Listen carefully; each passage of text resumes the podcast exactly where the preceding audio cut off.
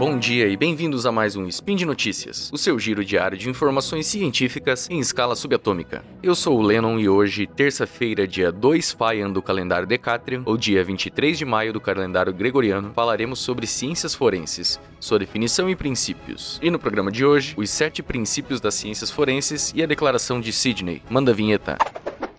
Speed Notícias.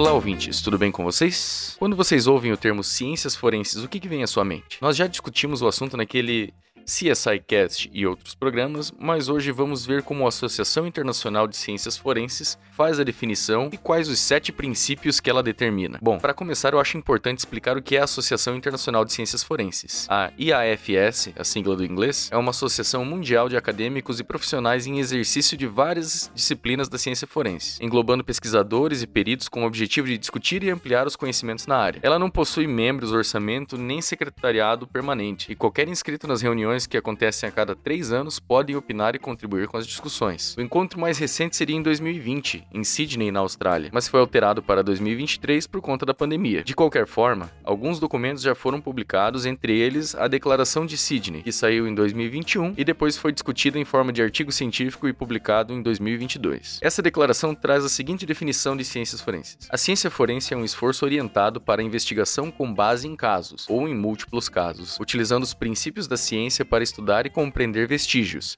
os restos de atividades passadas, como a presença e a ação de um indivíduo, através de sua detecção, reconhecimento, exame e interpretação para compreender eventos suspeitos de interesse público, por exemplo, crimes, litígios e incidentes de segurança. Vejam que, em resumo, nada mais é do que a aplicação de conhecimentos científicos para avaliação de ações passadas, para contribuir na investigação de eventos de interesse público. Essa definição foi esmiuçada em sete princípios que eu não farei a leitura completa do texto, até para não ficar muito formal, mas eu citarei cada um deles e comentarei rapidamente. Vocês vão perceber que esses princípios podem ser estendidos para outros aspectos da pesquisa científica e do pensamento crítico. O primeiro deles, então, é: atividade e presença produzem vestígios que são vetores fundamentais da informação. Esse é nada mais, nada menos do que o princípio de troca de Locard, que já comentamos no CSI Cast. O que ele diz é que toda ação deixa uma troca. Quando você toca em algo, parte sua fica nesse algo e parte disso fica em você. Esses são os famosos vestígios, e a partir deles é que podemos tirar informação. O conjunto de vestígios a gente chama de corpo de delito. Eu imagino que muitos de vocês já ouviram falar em exame de corpo de delito,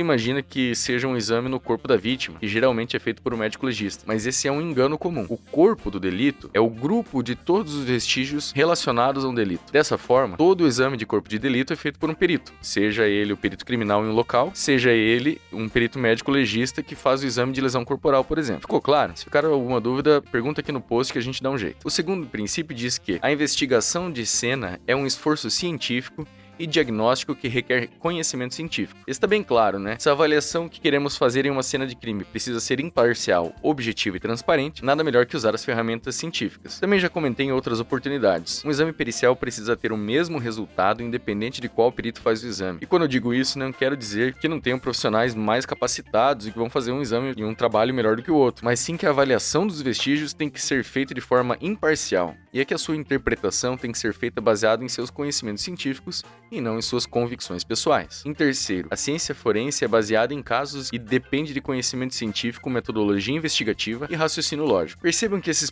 princípios às vezes são meio redundantes, mas às vezes é preciso chover no molhado. De qualquer forma, o que o texto da Declaração de Sydney traz é que a avaliação dos vestígios precisa levar em consideração o contexto, casos parecidos que já são conhecidos e a reconstrução dos fatos precisa ser feita através do raciocínio lógico. Tranquilo, né? O quarto e o quinto são relacionados e dizem o seguinte: a ciência forense é uma avaliação dos achados no contexto devido à assimetria temporal e a ciência forense lida com um contínuo de incertezas. Esses trazem a ideia de que um evento a ser investigado ocorreu no passado, não pode ser repetido e quanto mais o tempo passa, mais os vestígios somem. É importante que as pessoas tenham isso em mente, de que é impossível recuperar a verdade real do fato e que toda verdade é inacessível. Toda investigação científica trabalha com incertezas E quanto mais o tempo passa em relação ao fato, mais essas incertezas crescem. A ciência forense tem propósitos e contribuições multidimensionais. Esse sexto quer dizer que o resultado de um exame pericial pode ter impacto tanto em uma investigação, investigação específica quanto em uma avaliação de grande escala, gerando estatísticas e orientando políticas públicas que podem melhorar a sociedade. E por último, as descobertas da ciência forense adquirem significado no contexto. É como eu comentei antes. A avaliação dos vestígios precisam levar em consideração toda a situação que envolve o delito e que o perito precisa ser o mais imparcial possível para que seu trabalho gere os melhores resultados. É claro que existem outros princípios da criminalística que são estudados. Esses sete que eu trouxe são da Declaração de Sidney, mas que não esgotam o assunto e também são redundantes em alguns aspectos. O importante é que as ciências forenses estão em discussão, cada vez mais temos recursos tecnológicos que podem nos auxiliar na busca pela justiça e eu queria trazer um pouco disso para vocês. E por hoje é isso. Eu deixei os links aqui embaixo. Vocês podem ler o texto na íntegra se tiverem curiosidade. Caso discordem de alguma coisa ou ficarem com alguma dúvida, não deixem de comentar aqui embaixo. E ainda se tiverem elogios, críticas, declaração de amor, gifs animados e tudo mais, podem deixar aqui no post. Se você quiser e puder apoiar esse projeto, participe do patronato do SciCast no Patreon, Padrim e PicPay. Ou se não puder ajudar financeiramente, eu já fico muito feliz de nos acompanhar aqui todos os dias. Um grande abraço, valeu galera e até a próxima.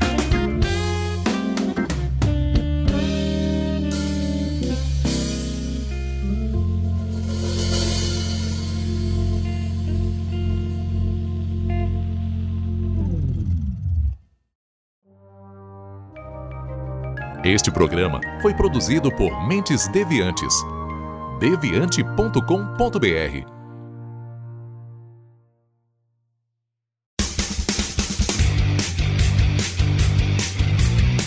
Cortes, edição de podcast.